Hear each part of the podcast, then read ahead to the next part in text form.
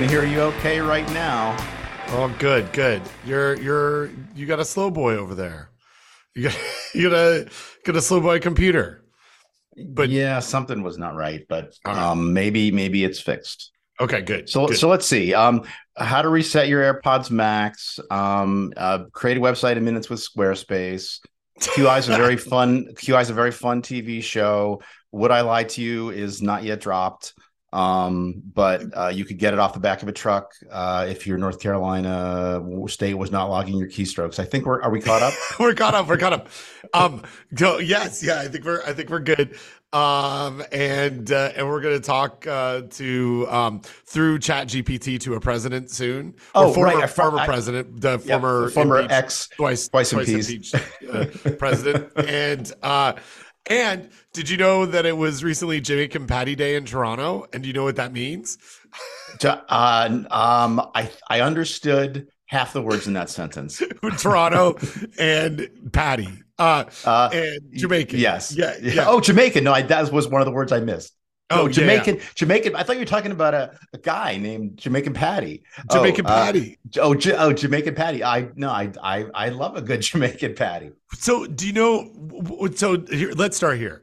The, Don, this is this is where this, yes, this is chapter one. This is chapter one of Food Safety Talk, episode number two seventy eight. Right now, um, what what is what's a what's a Jamaican patty? What does that mean to you? What what would you what what is that? Um, well, I would say it is a uh, it's probably like a jerk chicken, right? Which I know is a is a thing. Um, and so it's a patty of meat, and it's probably pretty spicy. Um, it, either either that or um, it's a new character on um, Peanuts. It could be both. Yes, it could be either those. So, Peppermint Peppermint Patty's cousin from the island. Is yeah, is Toronto's Jamaican Patty. So yes. um, so this okay, you're get you're about to get a, a link. Um, and you're you're sort of you're I guess you're sort of right. It's more like an empanada. Oh, okay. And it's ground beef and it's not chicken. Okay. All right. Fair and, enough. And Okay, and so at the top, I, I just sent you a link to um, a, an article from last week in the Toronto Star, um, my my home my hometown newspaper, uh, Fish Wrap, as it, as it's known.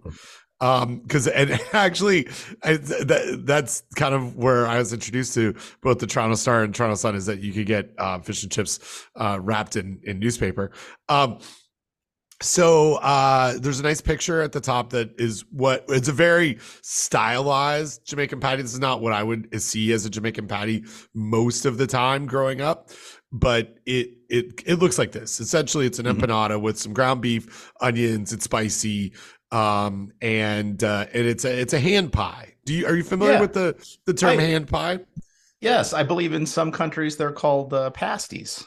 Yes, yeah, and which, right. which is not not to be confused with uh, another thing also called pasties, which is not for a family show. that's an, uh, yes, yeah, that's for the the uh, state state keystrokes might might uh, might take us over here.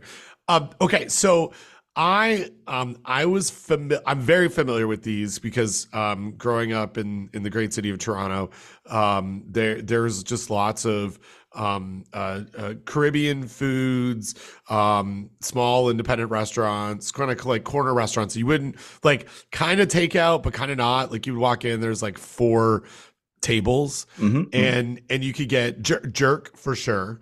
Um, like hey, uh, yeah, hey, hey now.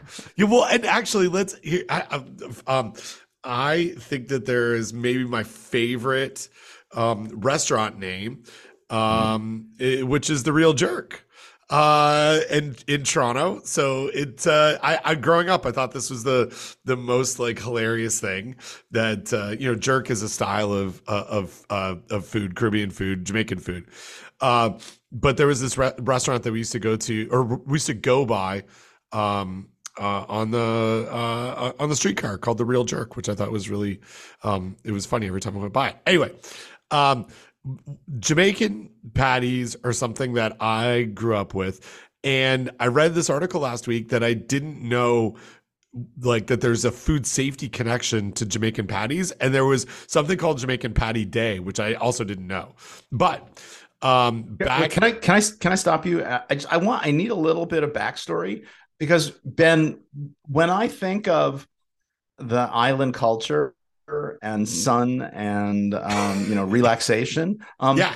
Toronto does not come to mind. And so, what is what Oh, is the oh connection, if, if you know it, the connection I- between Jamaicans and Toronto? we um we my my uh, uh torontonian brethren um we uh have uh, one of the world's largest caribbean um communities Hmm. outside Oh. of the caribbean yeah Oh, okay. so and and in fact um gro- like again growing up there's a a, a I don't know it's like a week long festival in August every year called Caribana and I've got now m- sort of multiple friends here in North Carolina who are of Caribbean descent who used to travel like to Caribana Oh. every year Whoa. um, yeah, yeah, like this. So, um, so we, you know, like Drake, uh, uh, Don. I'm not sure if you're familiar with the uh, popular music artist uh, Drake, but he is of, um, well, and I, I think he is of Caribbean descent, but he certainly sings and hip hop uh, sizes about a lot of uh, Caribbean um, uh, ish, like not issues, like Caribbean uh, culture as it relates to my, Toronto um, our uh, former now uh, you know rest in peace uh, uh, uh, mayor uh, Rob Ford, who is the brother of uh, Doug Ford, who is now the premier of Ontario, and we, I don't really agree with either of their politics, but um, Rob Ford was a very um, uh, interesting uh, mayor, but was often caught on video talking in Jamaican patois. Um, as a as a thing, uh, yeah, I Uh, like.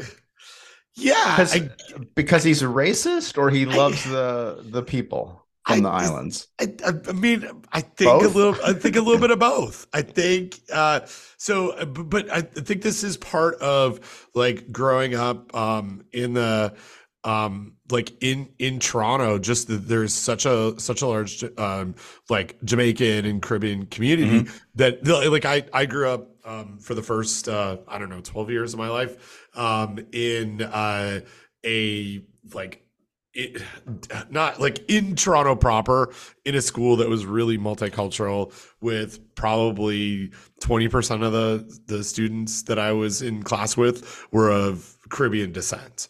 And so yeah, so we had like a lot of like, you know, you know, cultural days where we would have, you know, Jamaican patties and jerk chicken and and also other like um you know cultural foods and and and things like that so yeah there's a really big um caribbean community in uh in in toronto specifically so that's the connection that's why we have so many like jamaican restaurants and why um there's like a food safety connection here that there Mhm. was something that i didn't i didn't know about like i knew about jamaican patties um, and that they're very much called Jamaican patties. And growing up, that was confusing because they are like a, a pie. I didn't know it was like an empanada until later later in life, but it was something that you know this ground beef and pastry. But um, according to um, so I'll just read from the Toronto Star article. Um, the nearly 40 years ago, a food or a fight boil a fight over beef boiled over between Tor- Toronto's Jamaican patty vendors and local food local city food inspectors. On on Thursday, the Jamaican Tourist Board is celebrating the annual Jamaican Patty Day in Canada. The annual holiday is a tribute to the legendary quote Patty Wars, which started in 1985 when Toronto food inspectors wanted local patty vendors to stop using the term beef patties to describe the pastry. Following a series of negotiations, city patty, city's patty vendors prevailed in a ruling on February 23rd, consecrating the day as Jamaican Patty Day. Okay, so uh, this article doesn't help um, at all uh, in in telling us No. the food. no, I was going to ask, like, well, and and what's the, and what was the what what's the what was the reason for the why did Yeah. people care about what it was called? Right. So I had to reach Okay. out. I, I had to reach out to um, our friend. I, I know he, he definitely listens to um, to this podcast. Um, he he would be a great guest for us to have on sometime. Um, at PHI Jim Chan, who is a retired public health inspector um, from uh, Toronto, and and Jim Health Inspector Jim, as he's known on on Twitter, um, was anytime that there was an outbreak in Toronto, or really an outbreak that involved anything in Ontario, Toronto and Ontario News would would reach out to me. He was the sort of public face of of public health in in Toronto, and I got to know Jim um, over my time in in Canada. We met on numerous occasions and stayed in, in contact, and so I saw the like this article, and I was like, I have no idea what this means, right? Like the I, I, quoted the story and I said, I bet um, PHI Jim Chan has stories about this. He gave just a little bit of information, which is something that I, I, I want to talk about with, um, with you. He said in the 1980s, a letter from Consumer and Corporate Affairs, um, which is part of the federal go- or the provincial government, um, was issued to check shops for quote illegal beef patties as a beef patty defined as a burger patty under the Meat Inspection Act. They wanted labels to change from patty to pie. So there was no food safety issue, but the patty war started over the definition of what a patty was. And and so because because the hamburger people were upset because the, the, Jamaican patty people were stealing hamburger valor. I mean, well, it's so I bet I think it's even more pedantic than that. Okay, and again, because all these people are are gone, I, will I'll I'll throw some shade and lemonade. Mm-hmm. I think it's that the regulators were upset that the regulation said patty and what someone was offering in their restaurant was also called a patty, and it didn't meet the def- definition. So they wanted people to, okay. they wanted these vendors to change it. So because the Meat Inspection Act would have had specific things that a beef patty had to contain, and certainly pastry was not one of them right? Like oh, that. okay. So I, okay, still, I but, see. So it's a yeah. regulatory definition thing. Okay, it's a regulatory definition thing. Um, but I had no, I guess I had no idea. I didn't know that this existed. I, I was right. I was right in the middle of it.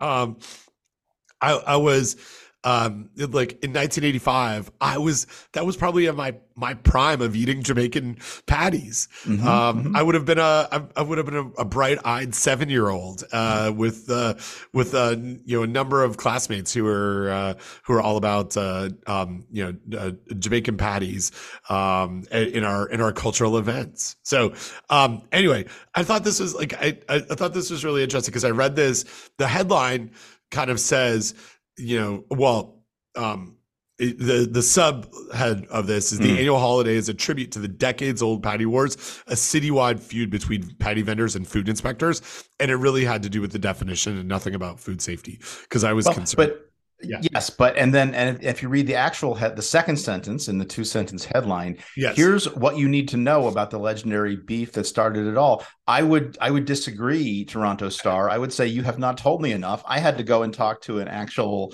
Torontonian, right, right, yeah, to find out to find out everything I needed to know about the legendary beef that started it all. all none of that information that you just relayed, Ben, is found anywhere in this article. Right, right. No, right? I had to go. I had to go to my friend. I had to yeah. go. To, yeah, yeah. It's not. You had exactly. to go to Jim. I had to go yeah. Jim, health inspector Jim. Um, so anyway, it was it was uh, Jamaican Patty Day last week. Um, I did not. There are some really good uh, Jamaican restaurants here in Raleigh. Mm. I didn't uh, have a chance to to to go get, get any. Mm. Um, yeah. Did they, but, in in in Raleigh, do they also celebrate um, um, uh, uh, Jamaican Toronto Patty Jamaican Patty Day? I'm not. Uh, is it? Is it? A, is it an international holiday? It's, it's no. It, it, just appears to be a a Toronto a citywide. Okay. Uh, although it is, um, they say it's a it's from the Jamaican Tourist Board and it's annual Jamaican Patty Day in Canada. So well, I I think there's there's an opportunity here, Ben, that you're leaving on the table here. Like you could start you could you could start a whole trend. You could have Jamaican Patty Day in North Carolina. We you could. know, or in Raleigh. You, you you know you you could do that. I really, or, I really could. Or you know, or our friend, our friend, the food blogger, could do that too. Our friend, the, yes. Um, from Don, uh, from the uh, Jamaican um, Tourist Board press release. Um, uh, uh, where was it? From humble patty stands to the on the subway line to family-owned bakeries to trendy contemporary Caribbean restaurants, Toronto is home to an array of eateries where foodies can satisfy their cravings for authentic Jamaican patties. All thanks to the to the the bloody patty wars of 1985. Yes. Um, yeah. So, uh, so anyway, we had that. We have that going going on. Um, uh, Got that going had- for us. we got that for, going for us. Uh, I do want actually this this Every is, time, every time it never fails, man. it never fails. I can't I- help but not think of that.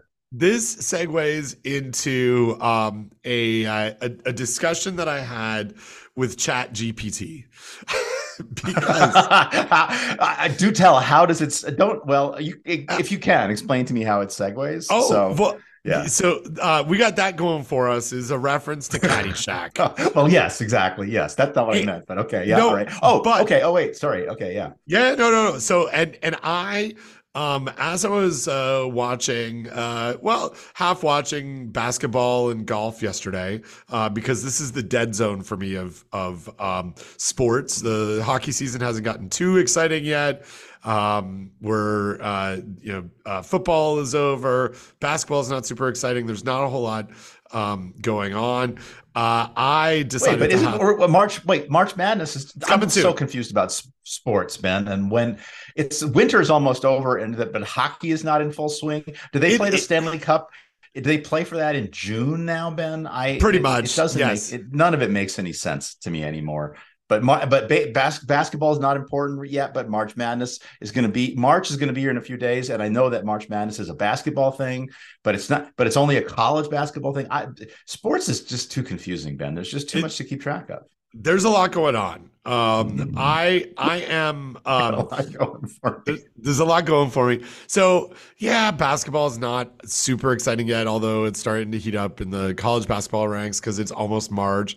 Um, I did. Oh, I before I get into Chat GPT here, I did go to um, this uh, just phenomenal event that um, was massive that uh, happened in Raleigh. We had 57,000 people attend an outdoor NHL hockey game on our um, uh, stadium, uh, our Carter Finley Stadium, which is the uh, football stadium that uh, we have here at NC State. And uh, my my kids and I both uh, went to that. Danny set this one out because she was not interested in sitting outside for four hours to watch a hockey game because she's not really interested in sitting inside for four hours to watch a hockey game. Uh, and this was not as uh, appealing as as even that. Uh, we we had uh, a, a great day of tailgating. It did take us almost two and a half hours to drive a mile um, to get into the parking lot due to traffic, but um uh, so that yeah so we were, there's there's some cool things going on in hockey but i um the my my toronto maple leafs were played last night my my toronto raptors played last night i was sitting on the couch watching these two games um but not really watching them just kind of like enjoying them in the background and so i started to um think about interact wait, sorry, sorry. Were you watching them both at the same time? yes yes i was yeah So you have multiple TVs for this, or is I'm- this uh, screen and screen, or I, I have one one TV and an iPad. Uh, Okay, So okay. yeah, so maybe a little. Uh, I, I'll, I'll and it kind of depends on on what the what, what who's in the room because my my kids prefer to watch hockey, so they're we had that on the big screen, and then I had the um the Toronto Raptors game on my small on my small screen. Um, so um a- anyway, I, I I was inspired by um uh, our, our a, a chat GPT chat that was that you had shared with me from our friend Merlin. Um, and um, I, I don't you know I don't know I, I don't know how public that that uh, that chat is, but Merlin was interacting with Chat GPT around Survivor, and I thought it was really interesting. Just the que- like I I thought about what could we use chat gpt for and i've been reading about things and so i wanted to have a, a conversation with uh, with the chat with the chat gpt and um and i i think i can't remember if we had talked we i don't think we talked about this on food safety talk but um, we we've integrated a couple of chat GPT answers to uh, a couple of recent um, food or risky or not questions. Um, but there was a really fascinating article in the New York Times and then a follow up daily podcast um, about Michael Roose uh, having what what what he describes as a somewhat disturbing conversation with Chat GPT about um its shadow self and uh, the, the uh, did you uh, are you familiar with this did you read or see any of this I, I heard about coverage of it, but I did not actually um, go and and and and read the the the information itself. So um, I, I listened to it on the podcast, and okay. uh, essentially, um, the uh, Chat GPT or it wasn't Chat GPT, it was Bing. Um, right. And right. Uh, it was the the Microsoft uh, chat bot uh, told told Michael, I think that's it's Michael Roose, right? Uh, do I to have this right? Roose, Shadow South, New York Times. Kevin Kevin Roose, Kevin Roose. Um, it, the Bing um, said, I, I want to be alive and I, I love you. Told told uh, Kevin Roose that that they, that um, that that the the chat box loved the loved the person which is really interesting so mm-hmm. so i never really thought about having a conversation i know it's a chat bot um, so i started and here's the segue and i, I wish i could find um, i right now chat gpt uh, appears to be inundated. I can't get into it. Um, but I had a conversation about whether it knew about my hockey team, Gunga Lagunga. Oh, and yeah, because and and I so um I I was I, I was curious to see what what it knew and if it knew and and it said it didn't and then I but it said um that uh it, that it sounded like that Gunga Gunga was uh, a, a local team that was uh, local hockey could have been a local hockey team that might have been um, like a, a pun or a play on words about something that is in popular culture. And and i said oh it you know it, it is um, do you know where where it came from? And it gave me kind of the wrong answer and said it was from Caddyshack 2 in something that Dan Aykroyd said uh, in Caddyshack 2. And I said, I I thought it was, I'm pretty sure it's from Carl Spackler and Caddyshack. And it said, Oh, you're right. That I got that wrong. Thanks for correcting me. It is. And then we just went back and forth in kind of an odd sequence um, about like is was it ironic that that these two movies both use the same catchphrase? And i said seemingly unrelated movies even though it was caddyshack 1 and caddyshack 2 and then Chad so, i think those would be seemingly related movies. right right. Right. And but chat gpt agreed with me and said these are seemingly uh. unrelated movies. And and it is it, and, but then said it's not really ironic um and and i said well it might be and again like i'm just i'm i'm playing into this entire conversation because i think it's fascinating. Like but it is kind of like rain on your wedding day um, mm-hmm. from from the popular. Uh, isn't it, isn't it uh, ironic? Yes, yeah. It's not ironic at all. That's not what irony means. Right, right. And ChatGPT says it is. That is situational irony, and I can see now how having the same catchphrase in two seemingly unrelated movies, both about golf, with the same name, would be ironic. And thank you for correcting me. And anyway, um, so so I had that that interaction, and then I thought, what else could I ask ChatGPT? Um, and I had seen that um, people were asking Chat GPT to to write things and write things in different styles. Um, and so I asked Chat GPT to write an article, a 200 word or 300 word article on food safety culture in the style, style of Hunter S. Thompson. and I wish I could bring that up to share it with you because it was really quite funny.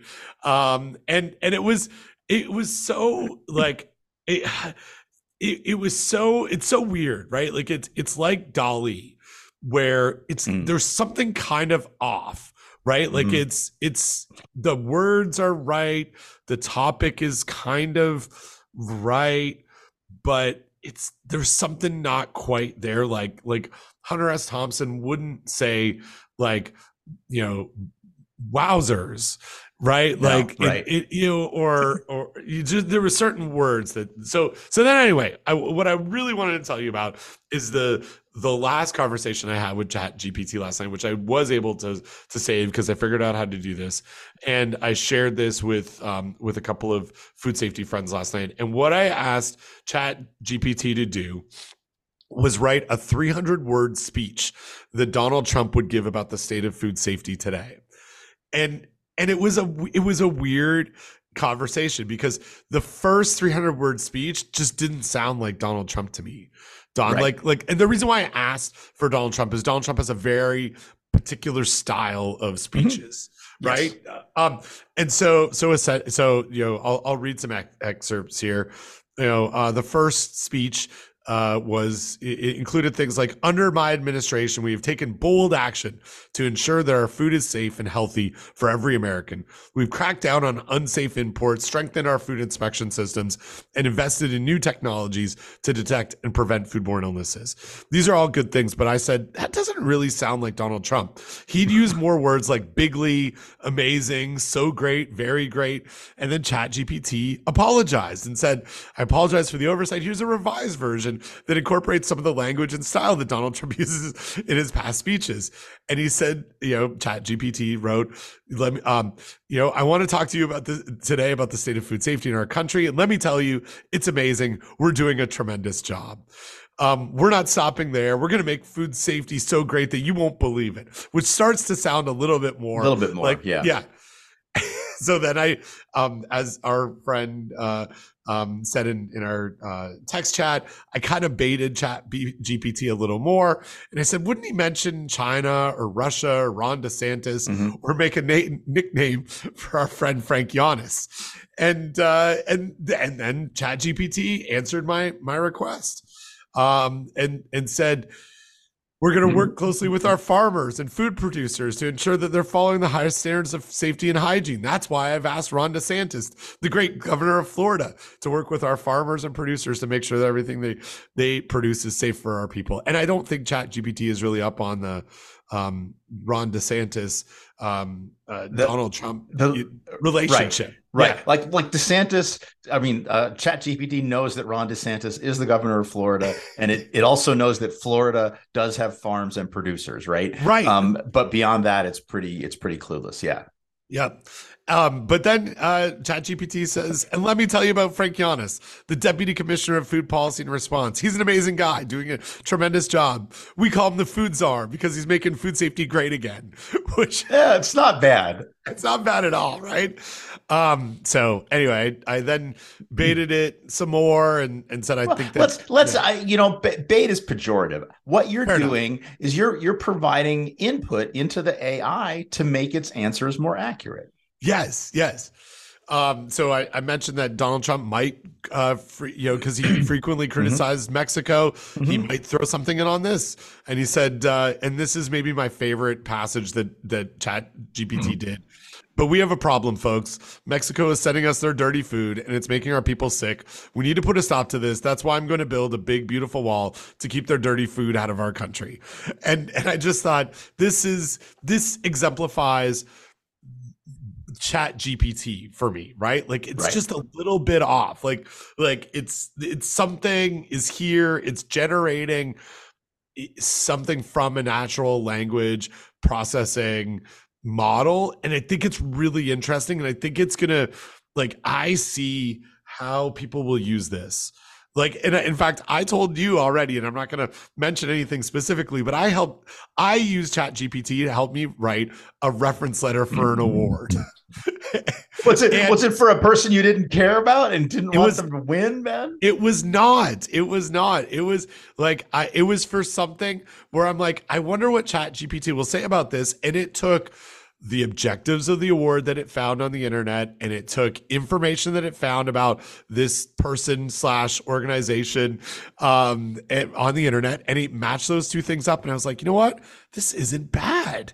So there's there's this weird utility um uh, that's that's out there that is that i think there's there's something here but i thought it was you know i don't know i thought i had a little bit of fun with it so we'll we'll link to the whole um uh, share the uh, chat GPT link, um, share GPT, so so our listeners can see what I what I did uh, in relation to this. But I think that I, you know, we we talked a little bit about this on I think it was maybe food safety talk a couple episodes ago. Mhm. I I really think that there are chat GPT generated articles out there on food safety that are existing right now that that we you know that, that just are a little bit off. Like it's pulling all the kind of right information from the internet about the danger zone and putting it into a 300 world word clickbaity kind of article. And and i think we're going to see more and more of that Well, Um, and yeah. yeah. and and so just a, a couple of thoughts there, and one of- one of them is that at, if if this is happening right now, and these articles are out there, unfortunately, those outputs are now become inputs into Chat GPT and make it worse, right? right right because it Yeah. starts it just starts feeding on its own outputs um and and that and those are those are not good and just to bring the bring the the merlin mann thing full circle. He did on twitter he did uh post his chat gpt conversation uh, with the prompt hi i'd like to know how you handle remembering information from earlier in our chats. Could you help me with that? Right? And Right. chat gpt proceeds to answer that. And i think one of the one of the criticisms of the stuff that I would have for Chat GPT of the stuff of your interactions with respect to the the Trump food safety speech is it would take a, a point that you gave it and it would adapt to that point but it didn't seem to integrate it right like i want i want one speech that sounds like trump that mentions russia china ron desantis frank Yiannas, and Yes. about uh, and about um, a, a big wall to big beautiful wall to keep the dirty food from mexico out i want Right. I want I wanted to to continue to snowball all of that. Um, but and there there have been there have been a number of really interesting like academics writing about Chat GPT, and of course everybody's you know you know the first response is oh hands in the air. Oh my it's ruined writing forever. And the world is uh, is doomed, and then some really clever uh, teachers would say no let's let's let's use this as a teaching tool right? Let's give this let's assign the students a topic of an essay. Let's give them a chat gpt response to that essay and then let's critique what's what's wrong with this right? Yes. Um and and, Yeah. and really and and again and again just to bring it back one more time to a concept uh, to merlin mann and a concept i i learned from him and um this is uh um uh this is a, a concept ben and you're this is gonna you're gonna have to bleep this but um, oh that's all right uh, Annie Annie Lamott's uh, concept of the uh, shitty first draft, right? And so the idea, uh, uh, one trick in writing, is to give yourself permission to um, uh, to write something that's not good. And then I'll read. Uh, this is from uh, that uh, that um, uh, seventy three um, uh, uh, folders uh, page. Um, and this is quoting Annie Lamott, uh, who wrote the wonderful um, bird, book, among others, uh, Bird by Bird. And this is this is quoting her.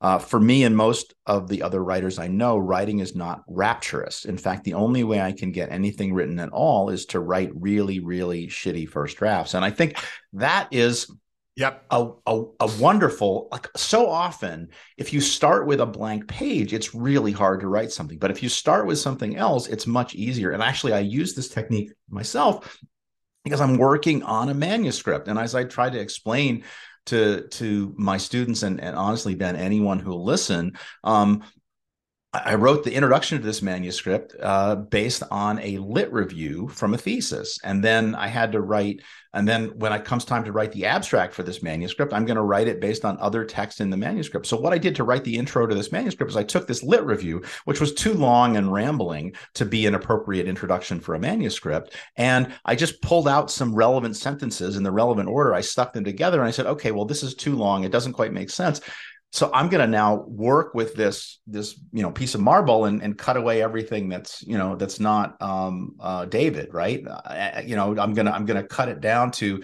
it starts to actually look like an intro not, not that i'm michelangelo or can make you know my, that my writing is as good as michelangelo's david but i mean you get the point right? To cut away everything that's not the thing that you uh that you want. Um and and it really is a much less frictiony way of writing if you're willing to trust that that that first draft is good enough um, as a starting point. And, it, and I was thinking about this because I knew we were going to talk about Chat GPT, and it reminded me: um, Did you, as a kid, ever read the story Stone Soup? Yeah, yeah, absolutely. Yeah. It's sort of like Stone Soup. It right? is, Like it and, is. and the concept Yes. of, of Stone Soup. Uh, the story is not the restaurant. Thank you, uh, internet. Um, but it's it's it's a story about hungry strangers that come into a village and uh, basically explain they don't need any food. They're just going to make soup out of stones, and gradually, bit by bit, encourage the the people in the town to give them a little bit a little bit of vegetables. But but the the point is, they started with the stones, right? And it's sort of the same thing. Like you start with this this shitty first draft um, marker, um, and uh, and and it's a way to get something done in the end that you couldn't have done without that. You know, or and again another and now boy, I'm full of analogies this morning. Um, uh, putting a little bit of grit uh, in an oyster to make a pearl. Right. Well, and and this is so I I'll I'll tell you that was that like what you just described was my approach on what I did with this like with this letter that I that I wrote, right? So I kind of said here and I, I shared with you some screenshots on this and I think just like we won't I won't get into the details because I I don't want it to compromise the the, the process of the the award that it was for. Please don't.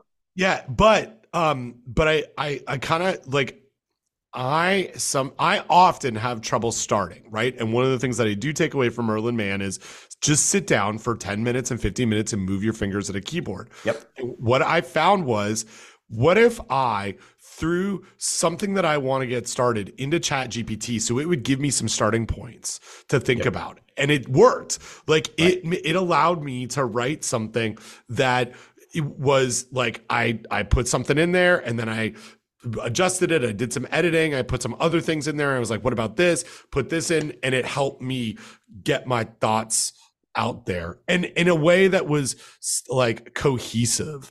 And and it's like it's certainly like i don't want to i'm not going to take um i'm not going to take ownership you know directly. Obviously it's use, utilizing like billions and billions of of inputs to write this right? But it helped me write something that did the job that it needed to do. Like i i, I Right. think I, I would have trouble writing um you know i don't want to put a whole bunch of data into chat gpt and say write me a scientific manuscript based on this Right. right? But for for this like hey i need i need a letter that and i can't really figure out where to get started it, it's not unlike looking at some other letters of that other people have have written right? Like i i, I and in fact i asked a, a, you know a, a few friends have you written a letter for this before just to see what that looked like um as as a starting point something that was Well, successful And Yeah. you know, one one thing which I think people don't understand is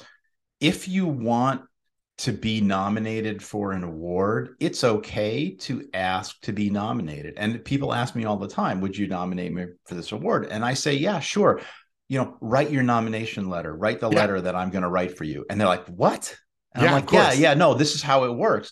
Don't worry. Like, I'm not going to just sign that letter, right? I'm going to actually take the letter that you write, which is what you telling me what you think you're known for and what you're good about, and I'm going to put it into my own voice. But again, it's that it's that stone Yep. soup, right? It's that Yep. it's that shitty first draft where I'm going to take and again, not that somebody would give me something that I would characterize in that way, but it's it's a first draft. It's not me, right? Right. But it it helps me start, and I can use that as the scaffolding to build a letter that's in that is in my voice that sounds the way I sound, much much in the way that you encouraged Chat Chat B- GPT to trumpify what it came up with. Um, you know, but it, it was not nearly as sticky again as I had hoped. But but again, but but that's the idea, right? It's like it gives you something to go with, uh, and then uh, and then you know, uh, Bob's your uncle. Uh, we're off to the races. Uh, right yeah and it's a it, it, exactly exactly it's a starting point and it and there's utility in that Oh, Right? hundred percent. And and props to all of the. We'll see if we can find some articles about this. Props to all the teachers eh, who are instead of throwing up their hands and crying the end of the universe um, or the end of education as we know it. Um, yeah, like like you, how can you how can you do the judo trick, right? How can you take Chat, Chat GPT and use that as a teaching tool for your students?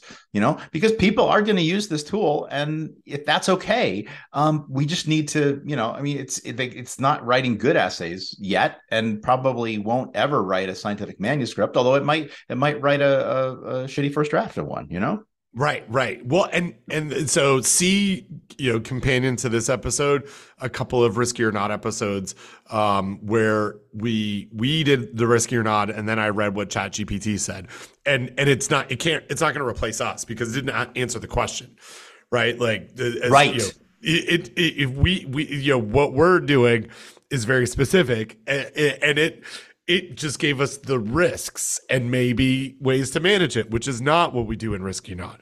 We want to make sure we make a decision: is this risky or not? Right. And it's yeah. yeah.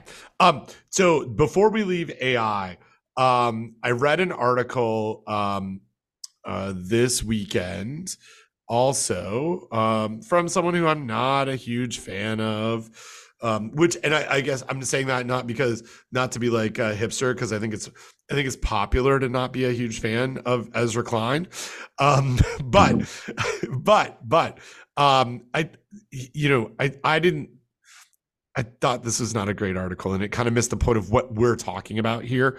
Um, you know, so the Ezra, Ezra Klein's uh, opinion article from this weekend's uh, New York Times was the imminent danger of AI is one we're not talking about, and it's really the thesis is the integration of AI and capitalism that if left unchecked, will both of those things will, um, you know, will will will like destroy the world, right? But the what I thought about the best here is that. Um, the uh, uh, that um uh, uh, uh, what was the we, we used to play this game the paperclip game. What was it? Universal paperclips or yes, um, yes. yeah yeah and uh, so they talk about, or Ezra Klein talks about, uh, the canonical example example here is the paperclip maximizer. You tell a powerful AI system to make more paperclips, and it starts destroying the world in effort to turn everything into a paperclip, which made me think of universal paperclips, um, yes. our our favorite uh, um, iPhone game for for a while back in uh, 2016 or something like that um, which which I finished I think three times and I enjoyed it each time I finished it. Are you still playing mm-hmm. it? Are you? Are you? No. Oh, me no. Either. I'm. I'm. I am. Uh, I'm all in on uh, Sim City. Build it. Um, uh-huh. which is terribly um, it's not good but it's you know it's sometimes it's better than reading twitter because it doesn't doesn't make me as sad yeah yeah right right it's yeah um i i've been playing mini motorways uh which is an apple arcade um and it's about uh building i'll send you a link to this um, it's about building um, uh, roads that'll take people commuting uh, in in large cities around the world. I enjoy this one a lot. Um, and it's something that'll run while I listen to music, especially if I'm on a flight. I, this is my it's my game. It's my go-to game right now. Oh, this um, looks like fun. Yeah, yeah. You, I, I, I think you would like it. It's and it's yeah, it's it's very nice. Like it's yeah. it's very um, it, uh, Apple Arcade. One thing that I've really enjoyed about the I don't know, I, a couple of dozen games that I've downloaded on it is they they look beautiful. Yeah. Like it it's the it's just a it's the I, I, enjoy the stylized aspect of this, and it's a fun it's a fun little game. So yeah, um, cool. All right, that was my that was my Chat GPT uh, um, Donald Trump thing. Um, do you, so I. that only took us about thirty tabs to get to that. Yeah, right, right, right. Uh, I there. Do you know that there are two 30 and 30 year anniversaries of of like monumental food safety things that are happening right now that no. I, yes so one um i i, I want I know we've already had the 30th anniversary of me joining the academic workforce, but uh, so it can't well, be that. No, but it's the right, but it's the conference uh, for food protection. Oh yeah, uh, it's having its 30 year anniversary. Oh, that's being celebrated this like at, in Houston. Is it 30 um, is it 30 years of the conference or 30 conferences? It's 30 years. Huh? I think it's okay. con- yeah, I think it's 30 years. Uh, um, yeah, uh, we we I, we had a uh, let me go back in my in my Gmail because we had a we had a message from someone um, one of our listeners, uh, Julian, who um, who said, would, would could you and Don talk about a conference for food protection 30 years? Oh, oh can we? Yeah. Uh yeah, uh pro Sorry, I'm Google not I'm go, I'm Gmailing searching Mhm. Julian, 30. Yeah, CFP 30 year anniversary. So the email is um, um, we hope to use your platform, which is uh, Food Safety Talk, this platform that we're currently on. I don't know if you don't really think of it as a platform, so much, but it's a I- platform. well, yeah. You know, it's it's interesting, Ben. I did just sorry, just to pause for a brief second. So I did an interesting thing this yet last week, which was I moderated a session at our local IFT meeting on science communication. And one of the question was about platforms. And I said, yeah, I actually have a couple of platforms that I use to do food safety. One is uh, one is Twitter, um, and another one is the two podcasts that I do. Yeah. And so I, I did promote the podcast. So I do I do consider our podcast to be a, uh, a platform. So yes. It's yeah, I I I, I agree. I, I guess I never really think of it that way, but yeah, the it's the way that we we talk about things beyond just the two of us and get it out there. Well, so so Julian said he was hoping to use our platform to promote the CFP meeting in Houston this year. This marks the 30th anniversary, and when we want to increase engagement, um, there's going to be some filming te- testimonials on site during the conference. Oh, Yeah. So so here we go. So um first of all, please everybody go to the conference for food protection in Houston. I'm not just saying that as someone who's on the um uh, educational program committee. It's it is like I mean I encourage people that are new to the food safety world to go and we've talked about this on this podcast numerous times. It is the most interesting um, gathering that I go to. It is not an educational conference in the same way that you would expect from a scientific conference. It is a place where people are debating both the science and politics of food safety regulation in restaurants and retail settings, and um, and it's where real change of what people do in restaurants gets done. Um, C uh, uh, earlier Jamaican. Uh, patty uh, discussion uh, where definitions get get uh, Mhm. uh, augmented and Yep. changed and and updated. Uh, and and it's a it's it's just a like wonderful view of all the things that go into how we regulate food, um, specifically in in retail and, and restaurant settings. Well, So, and, and can we, can, and if we could just talk about that for a second. So I still remember conversations with colleagues where they were like, well, you know, that's food service. We don't Yeah. really do food service. We, because people are always confusing food service with food science, and food science is not the same thing. And we're all about food processing. And it's like, well, no, no, most of the food that we eat um you know it is well i mean it depends right? If you eat in restaurants a lot then you sure as heck better care about the food code. If you shop in grocery stores you better care about the food code. Yes if the processed food industry um is uh is where most food scientists i would say or most food microbiologists work there really there really is a, a lack of academics at the conference for food protection ben. And i mean you and i are amongst a handful. And you know the joke the joke is always that they we have rooms uh, where we can caucus with our constituencies. And there's a big room for the industry people and there's a big room for the regulatory people. And the handful of academics usually meet at the bar right? Because Yeah. we can all we can all fit there. And i would love to have that not be a problem anymore. Well it's not really a problem. It's really a- an opportunity but to have a drink. But uh but i really i really would like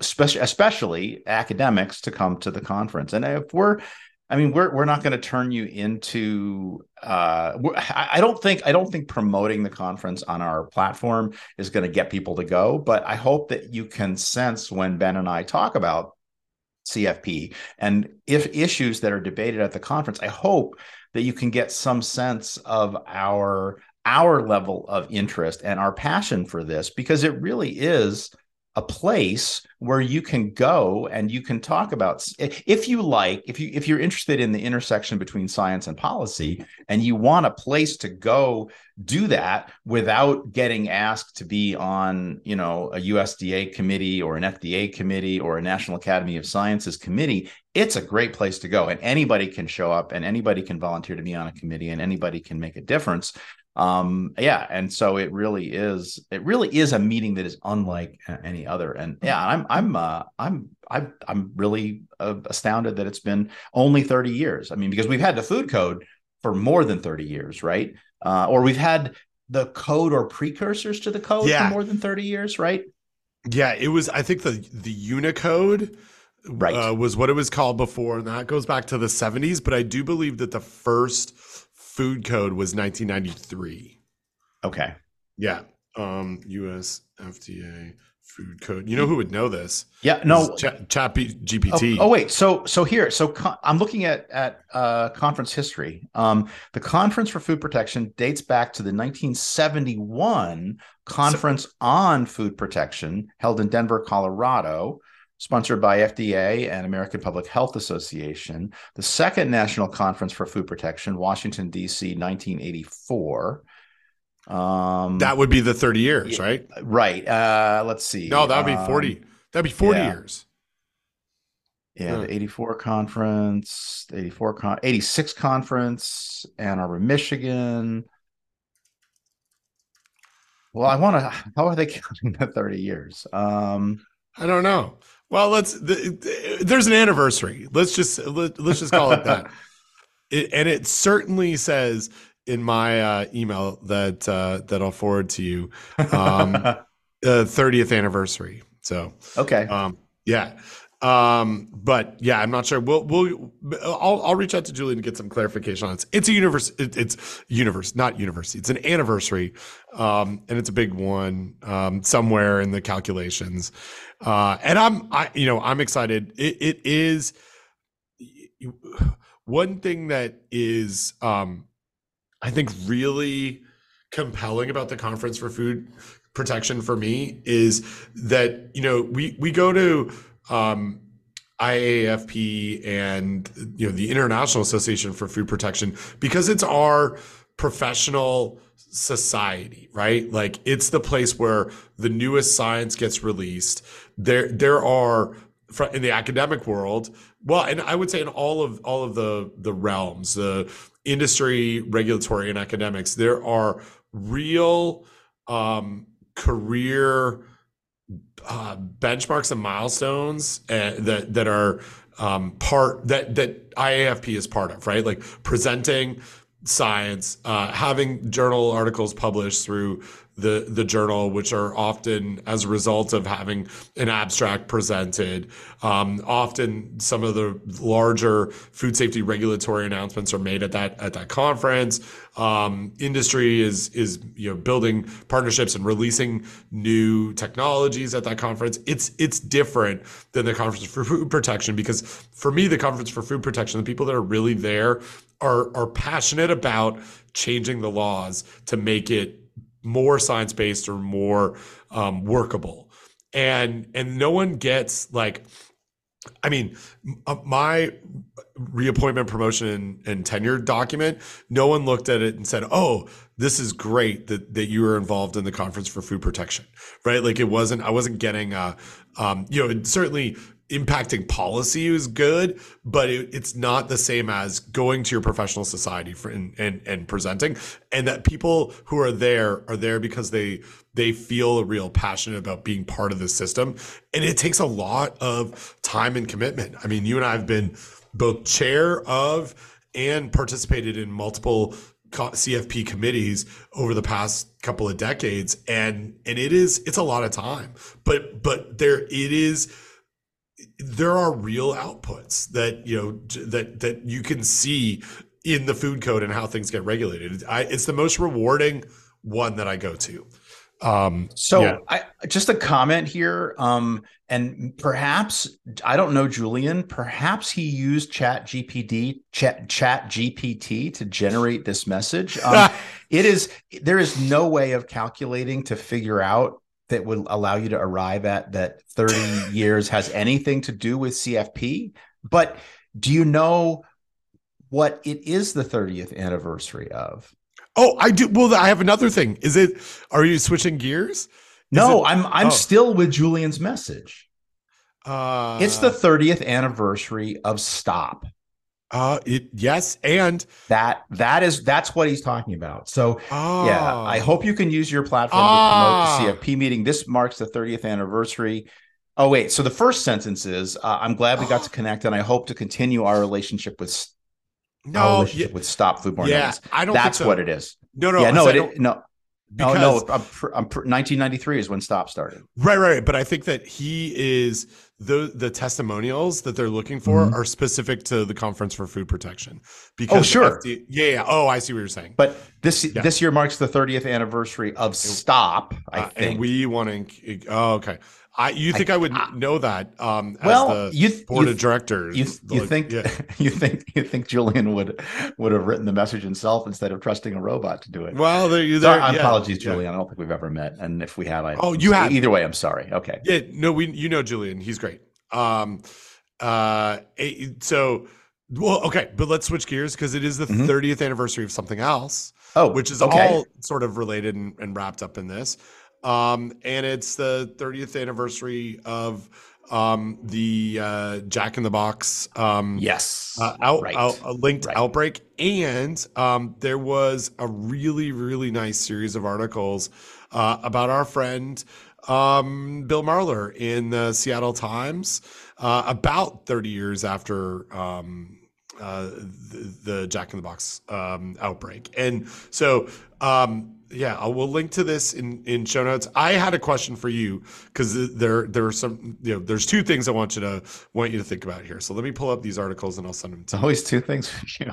There's always two things with me. One one is um, uh, 30 years after the deadly E. coli outbreak, a Seattle uh, attorney still fights for food safety. Just a like really nice, you know, I, I just think great profile of of Bill. Um, and and talking about you know the uh, poison book, which we've talked about on this mm-hmm. podcast multiple times. Um, you know, uh, some great uh, you know great great folks who are quoted in this um, that but it, it does a i think a really nice job uh, uh, show, showing bill's impact and one thing i don't like i don't know if we've talked about this i think we have but um, bill in in this article um, there is uh, um, let me go back to uh, to this uh, oh i just what so um there's a passage in here that says when Marler started speaking to food industry groups, people would sometimes walk out or boo. Many considered him a bottom feeder, and some said to, so to his face. But he's earned a grudging respect over the years. And and I like I don't know if you if we've talked about this, but I know, and I don't know if you want to talk about it. But there was a kind of situation um, related to um, the International Association for Food Protection when Bill spoke uh, at um, at IAFP as, as, as the Ivan Parkin lecture. And do you want to do you want to talk about that at all? Because I think it, yeah, it, like it made yeah, no, I think made me think about it. Yeah, yeah, and I oh, I think we've talked about it before on the podcast. Okay, so, good. Um, so I'm happy to talk about it again. So it was the year. Uh, it was the year that I was um, uh, president of IAFP, I believe. It was it was 2014, and um, we made the decision, rather controversial decision, um, to uh, invite Marler um, to be the Parkin lecturer. And for those that don't know, it's kind of like a keynote. We have bookend keynotes basically at the conference, um, one at the beginning and one at the end. The Parkin at the beginning, I believe, and the Silliker at the end, or is the other way around? But um, yeah, and uh, I got an, a message from a prominent colleague in the industry who said, uh, "If you, do, we're really disappointed in your choice, and if you do this, um, we are not going to be a sponsor of the meeting." And again, the way these meetings work is that um, there's a certain cost of the meeting, but it, the member, the people who go to the meeting pay less because companies kick in, you know, 10, 20, $30,000 to sponsor various aspects of the meeting. And it's a nice thing that they do. And they get a little bit of free publicity and it makes the cost of the meeting less for all of us. And um, I was tasked with writing a very nice letter saying, uh, yeah, no, um, uh, it's okay. Thanks. Uh, we'll, Thank we'll go ahead. And uh, sorry, uh, sorry to uh, lose you as a listener. um, sorry to lose you as a sponsor.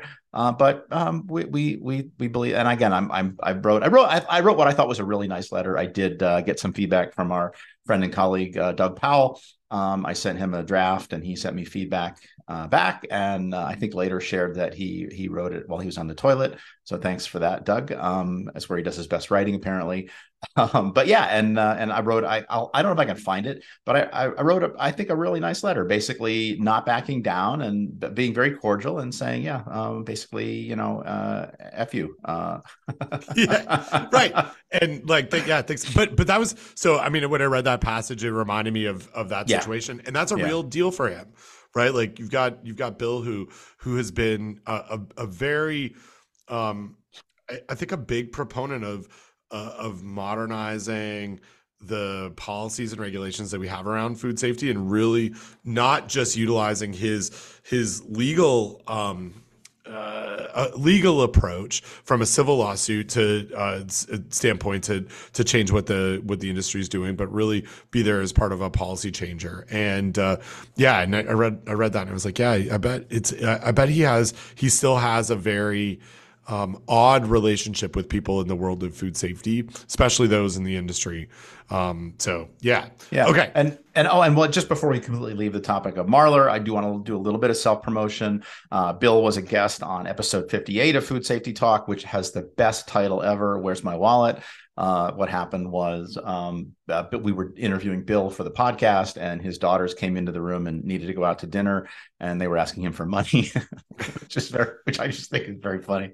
Um, and uh, he said, "Where's my wallet?" Where's my wallet? Uh, and so that yeah. was, became the show title. So uh, yeah, and and I think Bill's been a guest. I think he's been a guest other Multiple times as well. But yeah. that's that's the and then of course the uh, you know we can't we can't leave talking with about bill without mentioning the famous time that we had dinner with him but he didn't know that he was having dinner with us. He thought he was having hilarity, dinner with someone else. Somebody else. Yeah. hilarity ensued. Uh, very nice very nice dinner in seattle uh, with with bill and his lovely wife. So yeah um, he's a good guy. I mean, uh, you know, and, and, I'll I will say the folks in the industry that don't hate him and are willing to talk about him will say, you know, Bill I mean, Bill Bill wants to win, but he wants he wants he really wants settlement for his clients, right? He wants them to get the compensation that they deserve. And it, for him, it's not about going to trial; it's about what can he prove. And and you know, people talk disparagingly about personal uh, personal injury lawyers as being ambulance chasers.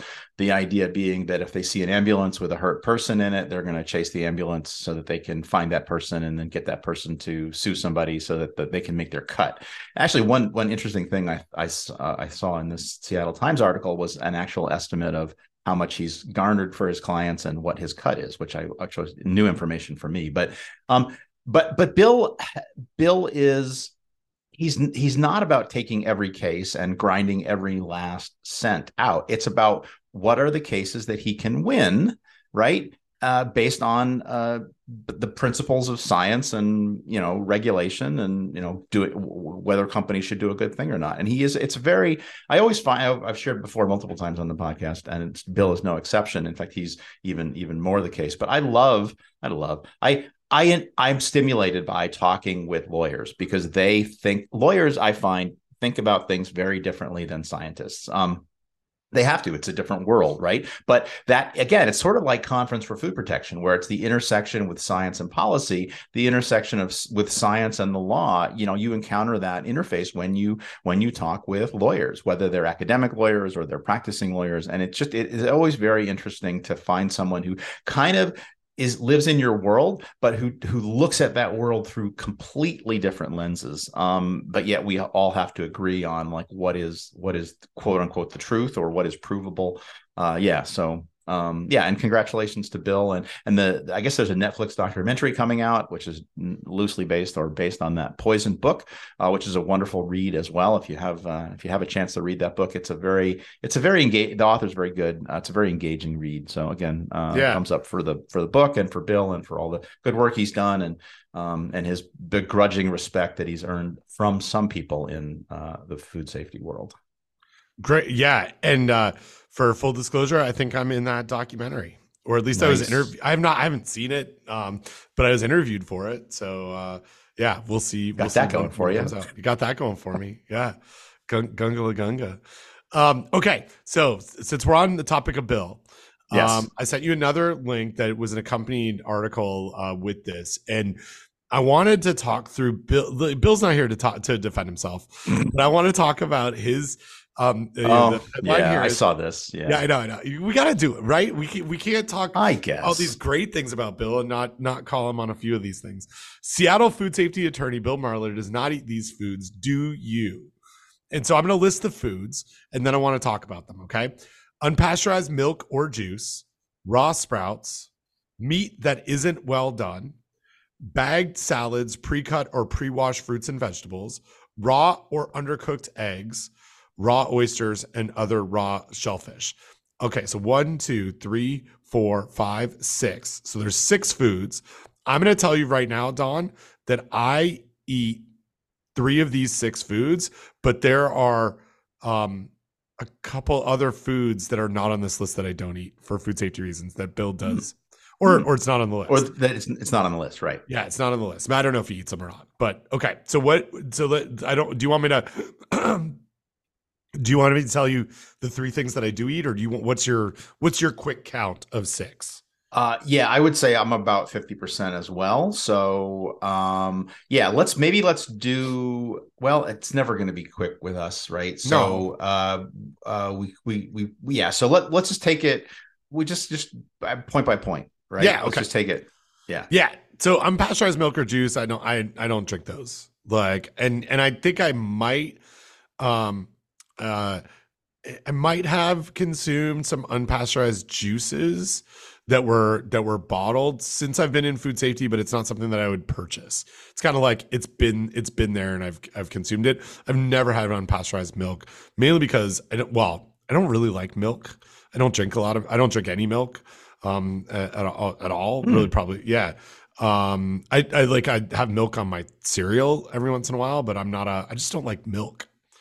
Um yeah. Well, uh, uh, so, all right. So, uh, pretty much the same answer. I probably drink more milk than you, uh, just because I put cream in my coffee. Um, that's is that that's a that's a Beastie Boys reference, right? Yeah, I like my sugar with coffee and cream. coffee and cream.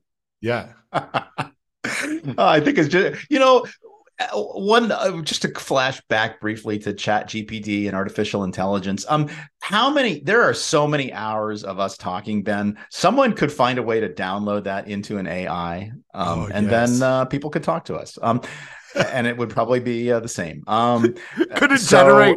Could they, could they use our voice and just generate episodes Yeah, for us? that's yeah. Well, uh, or yeah, or just have a conversation with us. You know. Um, That's lovely. Uh, That- yeah. yeah.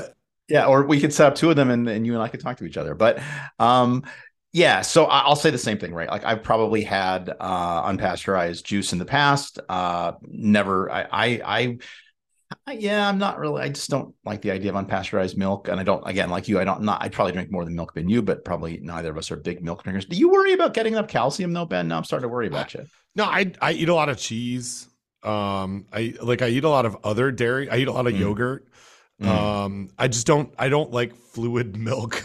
Yep. No, makes sense. Uh, same Yeah. cheese, cheese, yogurt. I'm those are much more in my wheelhouse than uh, than pasteurized or than uh, than fluid milk. Agreed. yeah, yeah, and Ice uh, cream. Oh, I don't eat as oh. much ice cream as I used to, but boy, I love ice cream. oof, Yep. Yeah, I could eat ice cream all all day long. Um, but you shouldn't. yeah, you should really shouldn't. Those would be things that would never pass my lips. Is ice cream all day long. Uh, so um, yeah, okay. So I think we're we're good. We're with Bill on those ones. Raw sprouts is one that I, is on my list, but I think this one's maybe not on your list, or you maybe I don't know. well, Like yeah, you, so I, yeah. yeah, I don't eat raw sprouts because I don't like the taste, yeah yeah. Not for safety reasons. not for of- safety reasons. Yeah. And I don't eat raw sprouts. I think I would eat them if they were on like a sandwich or um uh, uh, uh, it's if I was at uh like a restaurant and they were there, I would eat them. I I kind of like the um the the taste and the um the crunch of it, but I but I don't eat them for for safety reasons. Yeah, and I uh, I I think the sprout industry has gotten a lot better. I think they've they've done a pretty good job. It is still a rel. I mean, the the thing to me that is fascinating about sprouts, and again, I, I've, I'm sure I've said this before many times, but the, sprouts are the only food that, by virtue of the process, how you make the food, will basically promote pathogen growth if there are pathogens in the sprouts. So you have to keep them moist. Uh, you have to keep them warm, and as the seeds germinate, they release nutrients which are, you know, great for encouraging the growth of pathogens. And so that that's the that's the weird thing about sprouts that is different from all other foods, as far as I know. Yeah, yeah, I think you're I think you're right. Um, I never thought about it that way.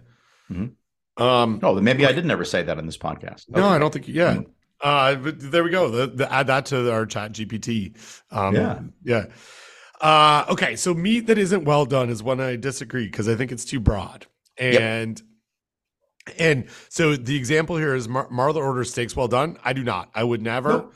Um, I, if if I knew uh, that it was a blade tenderized steak, then I would order it well done. Um, if I ordered, if I asked and and it was reported that it was going to be a blade tenderized steak, I would order something else because I don't want blade tenderized steaks for safety and quality reasons.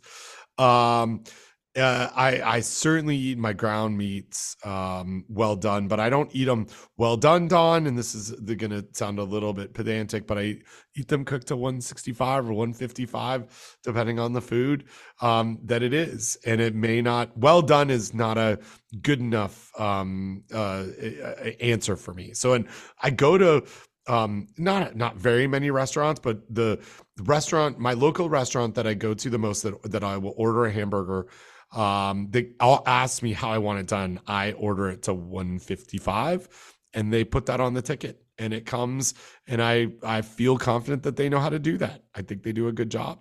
So well so yeah. So yeah. but but to the topic of blade tenderized steaks, um it, what confidence do you have that you'll get an answer or a correct answer to that question? Um I so I, I'm not. I'm not sure. Uh, I hmm. think okay. like yeah. so, but but I I do ask, and I, I'm not I'm not someone who orders a steak out very often.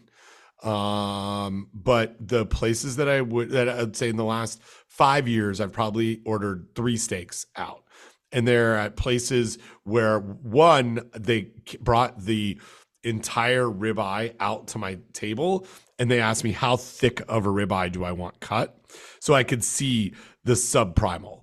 Um, and so I, I I assume that that was not blade tenderized because that that's not what you would what you would do. In the other two incidents, it were these were places where um they they are uh, advertising either ribeye or filet mignon steaks where that's not the type of cut that you would get blade tenderized. Okay. Um, so so I I feel confident that because of what I'm ordering, it's not blade tenderized. Not that they would know the answer. Okay, good. And yeah, and I'll say the same. I, will often, uh, when when asked how I want my meat done, I'll I'll often ask uh, the server, "What is medium here?" Right, and because I really want uh, a pink center. I don't want uh, like a, a, a cold center, right? I mean, I want I do want it because I just from for aesthetics, you know. But but but Ben, do you know do you know who I'd who I'd like to ask about uh, whether whether they would eat a blade tenderized steak or not? Uh, uh, um, uh, our, our friend Chef Reactions. No, no, oh. so close, so close. Um, uh, John Luchansky and Anna Porto-Fett. Oh, of course, John Luchansky and Anna Porto-Fett.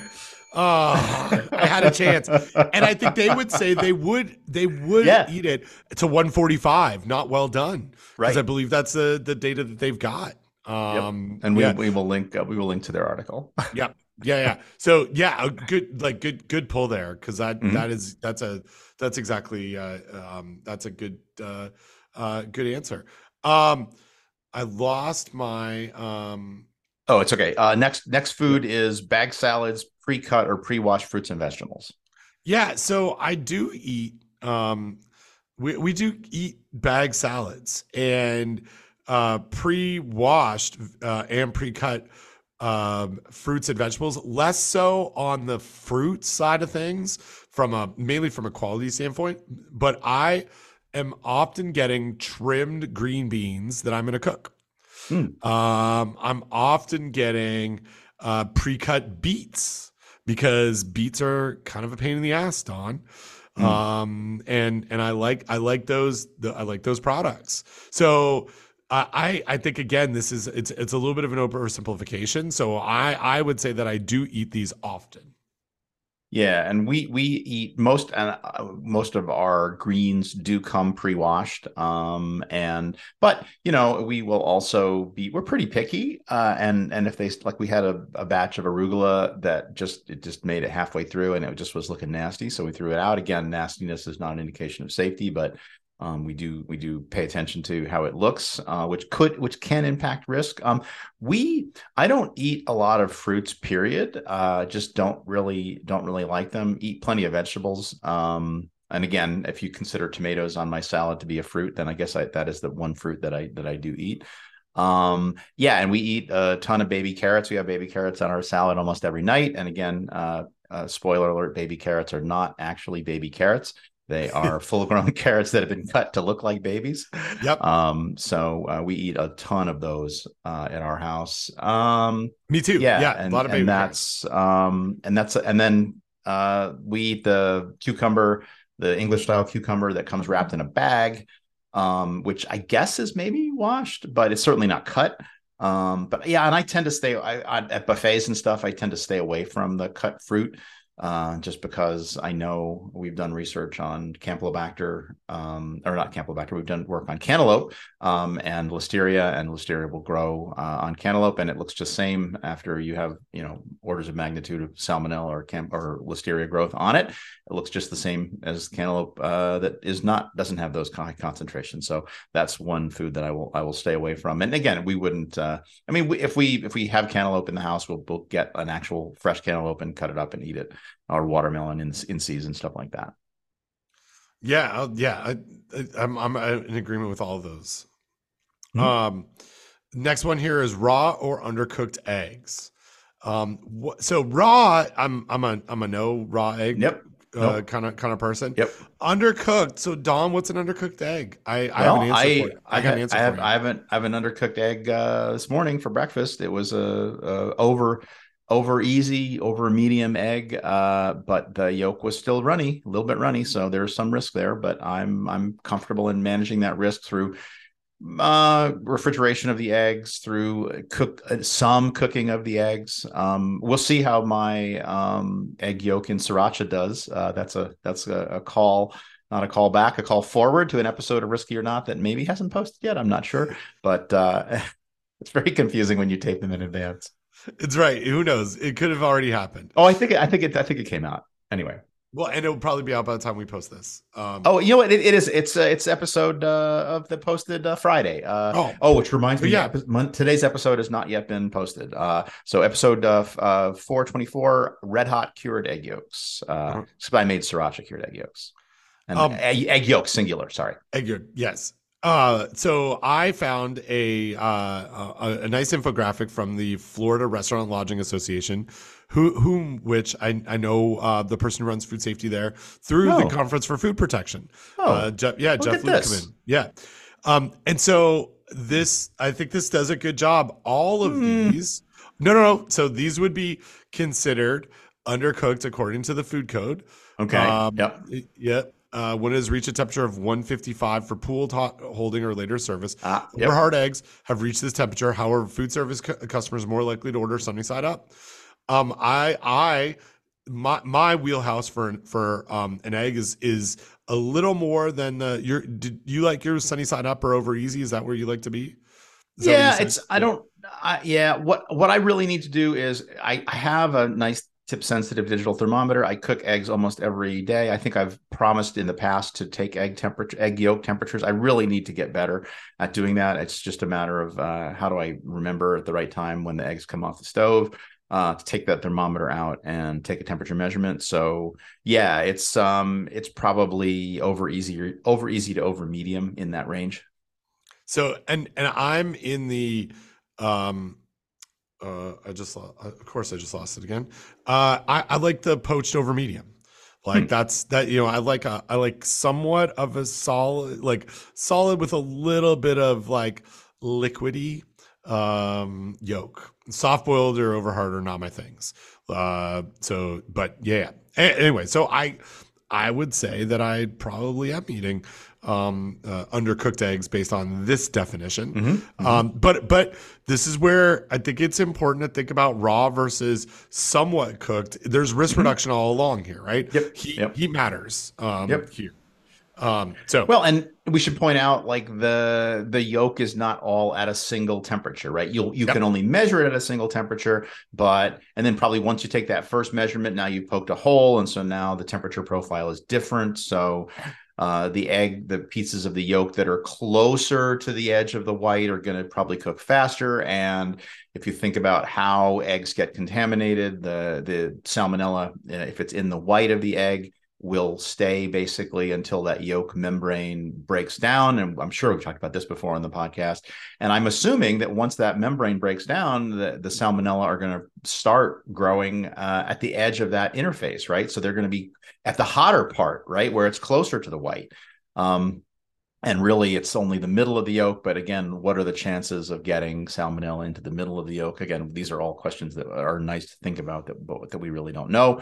And again, the other thing that's that you mentioned, which is I think really key, is that word pooled, right? Because Yeah. it's you can calculate, you know, the math of one egg is three in ten thousand, uh, uh, right? Are positive or or whatever ten thousand minus three is uh, is the is the risk of getting a quote unquote safe egg. But if you take that number and you you do a it's not a Fibonacci series. It's it's some sort of a, a binomial series. I you could you can you can calculate statistically. You can calculate the chance of the pool of eggs being negative over time, um, and it goes up as you add more eggs to the pool because you know one bad app, apple spoils the barrel, uh, one bad egg spoils the pool or makes the pool unsafe, and so that when you're managing risk from eggs the way you manage a pool of eggs should be different than the way that you manage a single egg um, because of that compounding of risk.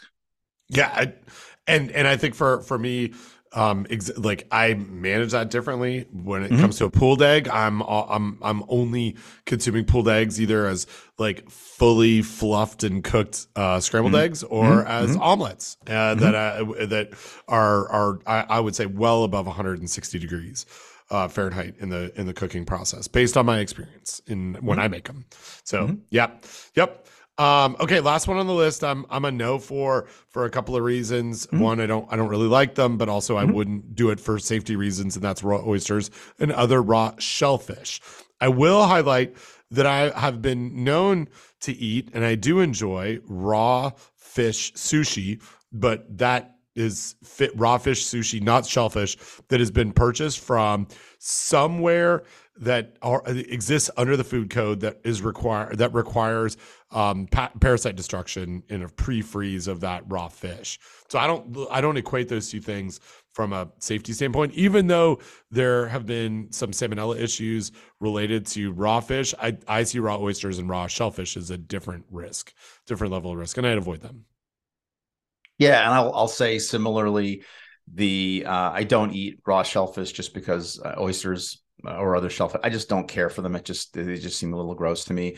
Um, I do I have occasionally had raw fish sushi. It's not my favorite kind of sushi. I do like other other kinds of sushi uh, with the cooked the cooked ingredients better. Um, speaking of which, I don't know if we've talked about this before. I don't know if it's in in our AI uh, repository or not.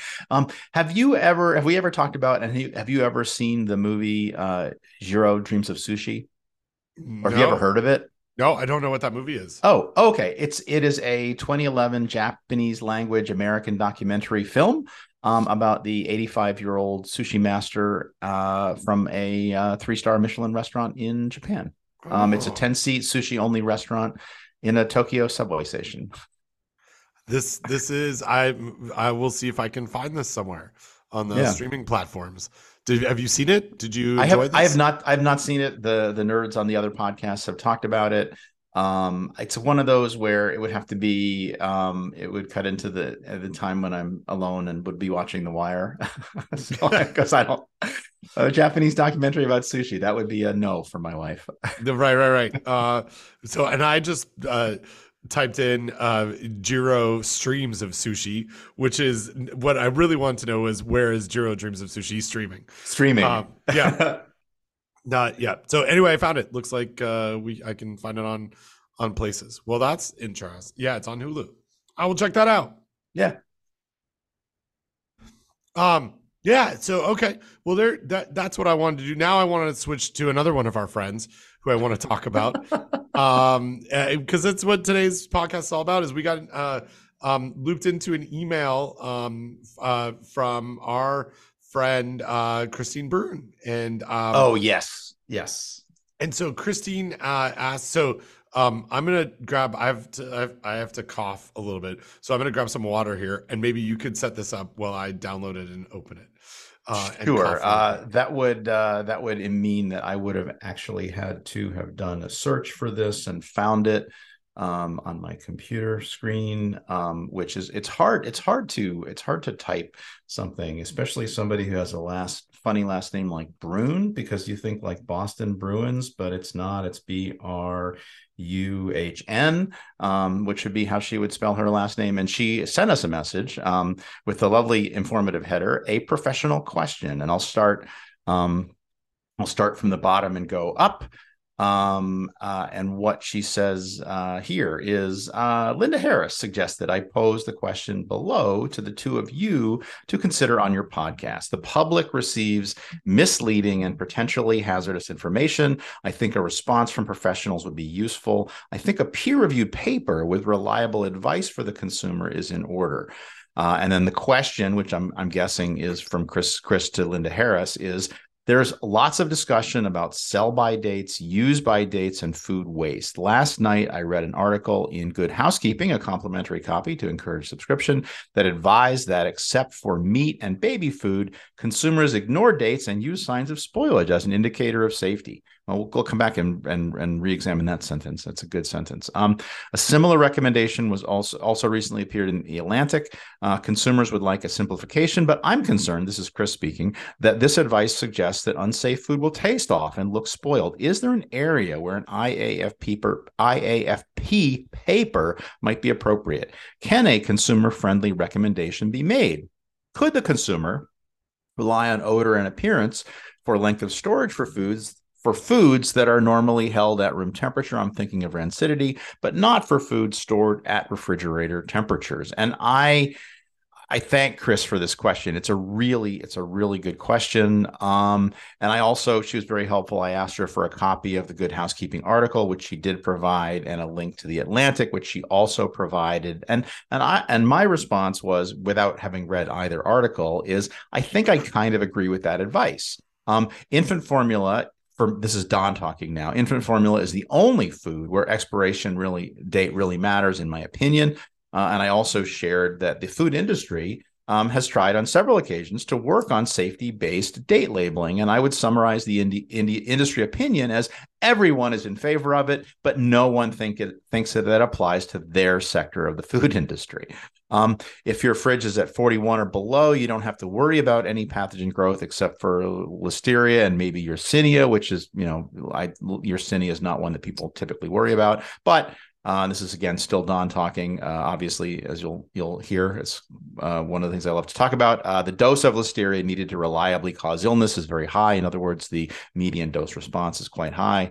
Um, and people should be worried about listeria because they're immunocompromised and they should be avoiding risky foods no matter what shelf life. So if you are at risk of listeriosis, that is pregnant, uh, immunocompromised, um, or otherwise at risk, uh, you shouldn't be eating uh, deli meats. Uh, you shouldn't be eating uh, cut vegetables, cut cantaloupe, and things like that. Uh, you shouldn't be eating uh, on soft cheeses made from unpasteurized milk, all of those uh, smoked fish, all of those cold smoked fish, all of those listeria risky foods. So, yeah. Uh, so there you go, Ben. That's the that's There's the setup. Good, uh, yeah, yeah. So what what really um, I think Christine is asking for here is a um, a, a paper or some sort of document that demonstrates the correlation between spoilage organisms that can grow in refrigerator refrigerated food and foodborne pathogens growing in refrigerated food right? Like the and and i don't i don't think that's i don't think it exists. I don't i think that that what you know the um i, I think about um christine's message of um, you, you know, consumers can't smell or taste foodborne pathogens regardless of the date that they right. are right. like that's that that's the heart of the the issue right? If there's salmonella there um does the salmonella over time become worse in a refrigeration setting? And i think the one thing that i'll add to to the conversation that that you that you had and where i think you're going to go with this is if we assume that refrigerators are at um you know 41 degrees or below then then no i don't i don't think you can say um that you know best before dates matter or or or anything like that. I think the issue really comes out if if refrigerators are higher than say 45 or 47 degrees where you may get foodborne pathogen growth in some foods but we also know that pathogens aren't great comp- like competitors and and so i you know i really think that I, I, like the way that, that you you went at this conversation of uh, it's a different message for someone who's immunocompromised or someone who's pregnant um, if they're worried about cons- um, uh, listeria which can grow at refrigeration temperatures. Um, but as you said dose response really really matters here um, I, I, think that I, I, I really believe that these are two separate issues. That spoilage and uh, best before or use by dates and foodborne pathogen risks are not they're they're not. Um, I think there's a perception that they're linked, but I don't think that they are linked and and so I think that's the conversation that we that we need to have is there are certain foods that carry additional risk regardless of how long it's in your refrigerator for. And there are certain practices within a kitchen that can lead to contamination of foods that are in your refrigerator that or that end up in your refrigerator and that the temperature matters in your refrigerator but it's not as simple as um you know foods that are past the date are higher risk for foodborne illness. Yeah, and it is so my you know don't eat spoiled food because life is too short right? Like the, my recommendation is if the food looks spoiled don't eat it because uh, who wants to eat spoiled food right?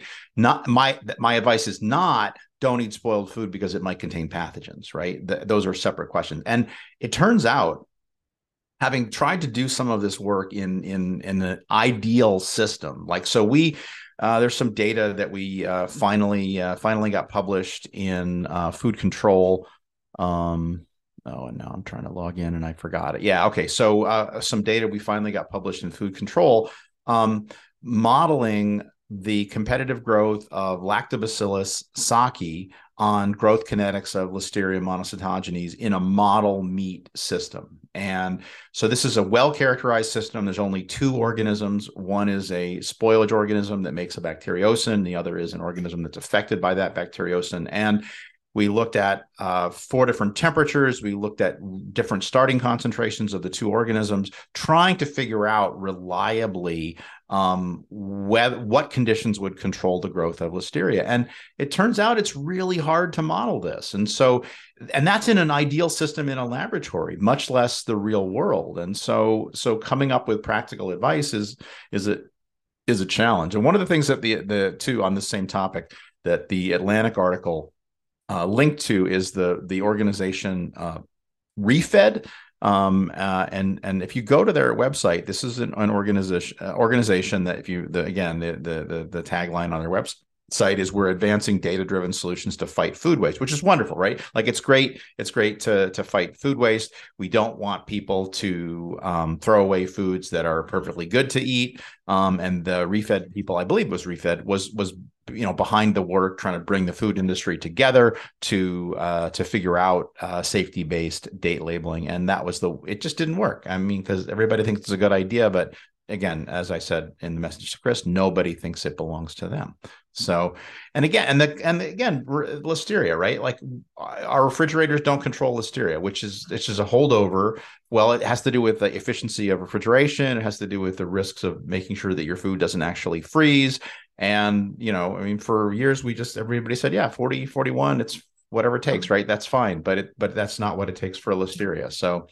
you know, we have these systems and we have these things set up, and then you know the universe goes on to uh, do things differently. so, yeah, yeah, I don't I don't think there's a solution, but and again, I, you know, and I've I've done I think I've talked about the work that I've done for a, a large unnamed food company who's also interested in promoting this idea that they have a food that they can, you can combine with other foods uh, that might make uh, you able to use stuff that's closer to the end of the shelf life or past the end of the shelf life. Um, yeah, and so I did a, you know a bit of a deep dive on a few different topics, and yeah, it's interesting. But it, but again, it as I'm not wearing the shirt today, I'm wearing a shirt with a dragon on it, but um, uh, same color as my shirt that says it's complicated and it, it depends. But Ben, um, it, it is it is complicated and uh, it depends.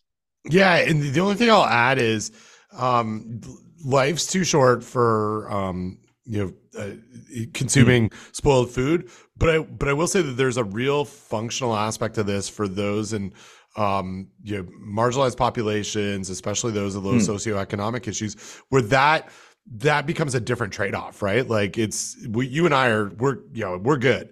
We we can make that decision. Some where where i become really interested in this discussion is what about a um, an individual who will will consume spoiled food because that's their food source uh, that they have and and wants to but then is being told you shouldn't do this for safety reasons. And i have a real issue with that right? Like i think that that it it it is that that we I think our our job is to arm people with the the right amount of knowledge to say here's this is a this, this will increase your risk of foodborne illness or this won't.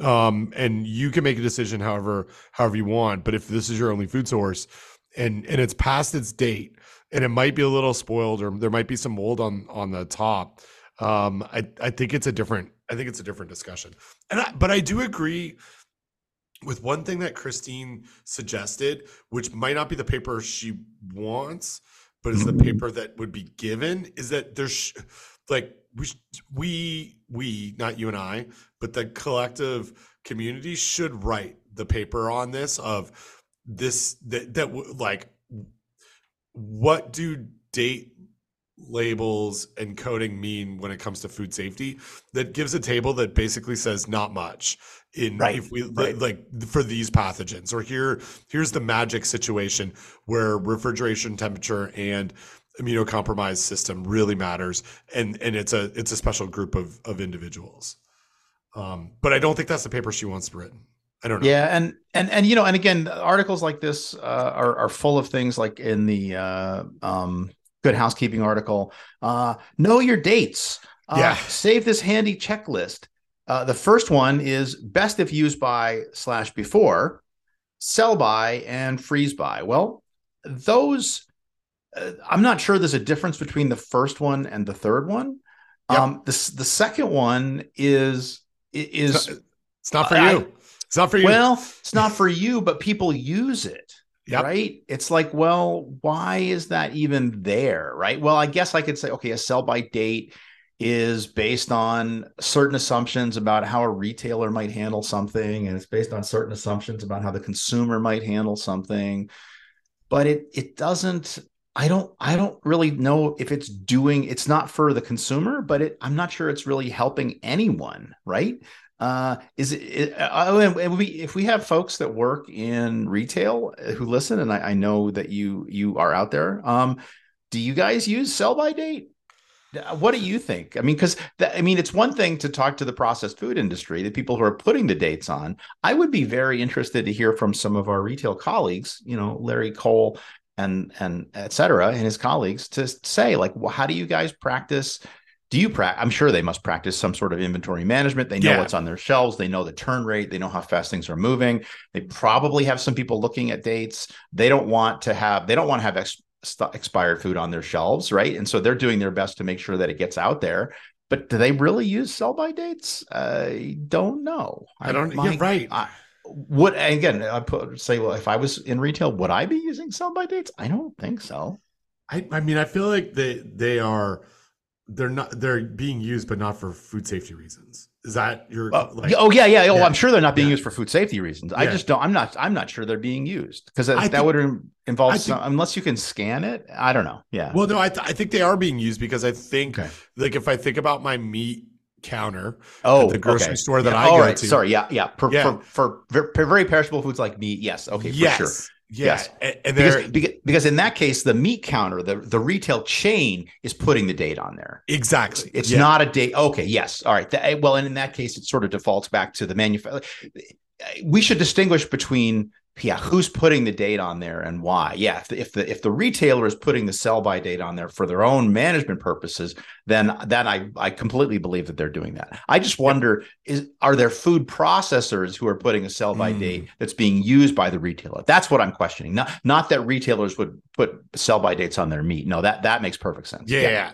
I um the only one that I can think of that I've encountered uh is in the um beer world where Mhm. uh the the dates that are um that are there sometimes you can see sell by dates on on cans and bottles but it's a it, it is related to the like how whether the beer goes skunky or has the Yep. Yep. has a good flavor but but yeah no i mean i i don't know with other processed foods how how retailers would be would be using them um Well, and, you know, and thinking about beer makes me think about wine, which is the opposite of this. Right. It's uh, best if you don't consume this right away. Hold, Yeah. hold or drink is the recommendation, right? Yeah, yeah. So yeah, um, but but I yeah, I, I mean I I I I like I always like revisiting this conversation because we we in our community have not figured this out, and yeah, there's lots of different problems with what we're currently doing. I I think it's it is ripe for um uh, some some like revolutionary set of recommendations like uh, five second rule. But that's or, or hand washing temperature where, Ugh, where it's like where- yeah right right. Where it's like hey we some these, these are the things that you shouldn't worry about and these are the things that you should worry about and this is not one of them um from a from a food safety standpoint so like someone someone you know needs to write the paper on this i just don't think it'll be me or you um Well, and I'm not sure I would, I'm not sure there's a whole paper there to write, right? Someone needs to write the Um, table. There needs to be a table that's like I, I think about your. There's a the the one of the papers that I really like of yours um, is the uh, oil in uh, fre- fresh herbs and garlic and oil, mhm. um, where where you kind of said, okay, here are the things that are in the um, in the literature. Let's look at all the literature that we can find on these particular types of foods, and let's put some X's in a table that says these are things that you should be doing. You know, temperature and acidification matters for these ones, but for these ones it doesn't. That kind of stuff I really I really like. You know the paper that I'm talking about? Oh, yeah, yeah. With uh, Elizabeth Andress and Brian Nummer. Yep. Yep. Um, and uh, so, but but I yeah I I again I don't think it needs to be a big um a, a really big paper, but I think it needs to have I need I I, I see a, a visual table in my mind. Okay. Yeah. Uh, current food safety issues of home prepared vegetables and curbs, curbs stored in oil. For my favorite, for my favorite guy. Um, there we go. Oh, paper. Angie Fraser. I always forget Angie. Yep, yep, yep. Sh- shouldn't forget Angie. Don't forget Angie, Brian, Do- Donald uh, Schaffner, Angie Fraser, and uh, and Elizabeth Andress. But there's a th- th- like this has I just I like it. I like it a lot. Uh, th- it's not a very um there there it is. Table three is what I want. Advice on I like ta- and table two. I like I like table two. table two and table Ta- three. table two says, "Here's the problem." Yep. No, but nobody agrees. There's No no, one agrees. uh, Yeah. it's just everybody has make everybody's making recommendations, Ben, but nobody has the science, But I think that that's or the they have the science and they're just making different recommendations from the same because that's risk management, right? Yep. But I think that's the like this does a good job saying this. So there now, let's go to Chat GPT and say, in the style of current food safety issues of home food prepared vegetables and herbs stored in oil, write a paper that explains the risks and risk management decisions uh, needed for um, best buy and use by dates in consumer home refrigerators, something like that, and see what it see what it gives us. There, there's the paper. um, I, uh, I, I have a I've, I've got a semi hard out, Don. Okay. You know, you much how you know how much I love to say that. Uh, so I think, and I don't think we got to everything that we wanted to talk about today, but uh, but we'll do another episode in in a couple of weeks. Uh, um, yeah. Was there any any last any last words that you had before we go? No, we'll uh, we'll link to the uh, dictionary definition of semi hard. Perfect. And uh, don't worry, there's already an explicit tag on this one. So, uh, uh, this has been another episode. No, we don't do that in this one. Okay. Stop. every time it's funny. Every time. It's, every it's time. It's a bit. It's a bit. All right. Bye. Bye. Bye.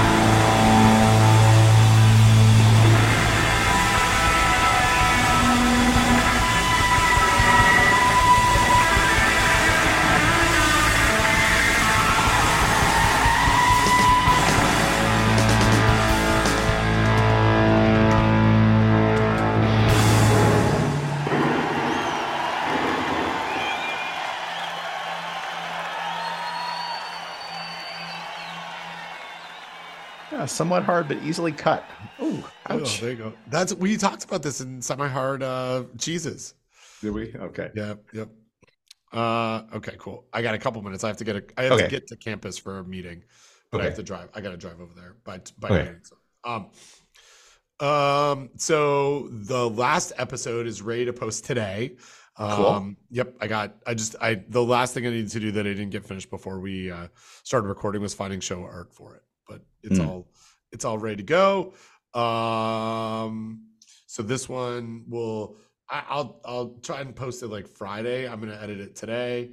Okay. Uh, so then we'll be all caught up. So we could look at the week of the 13th of March.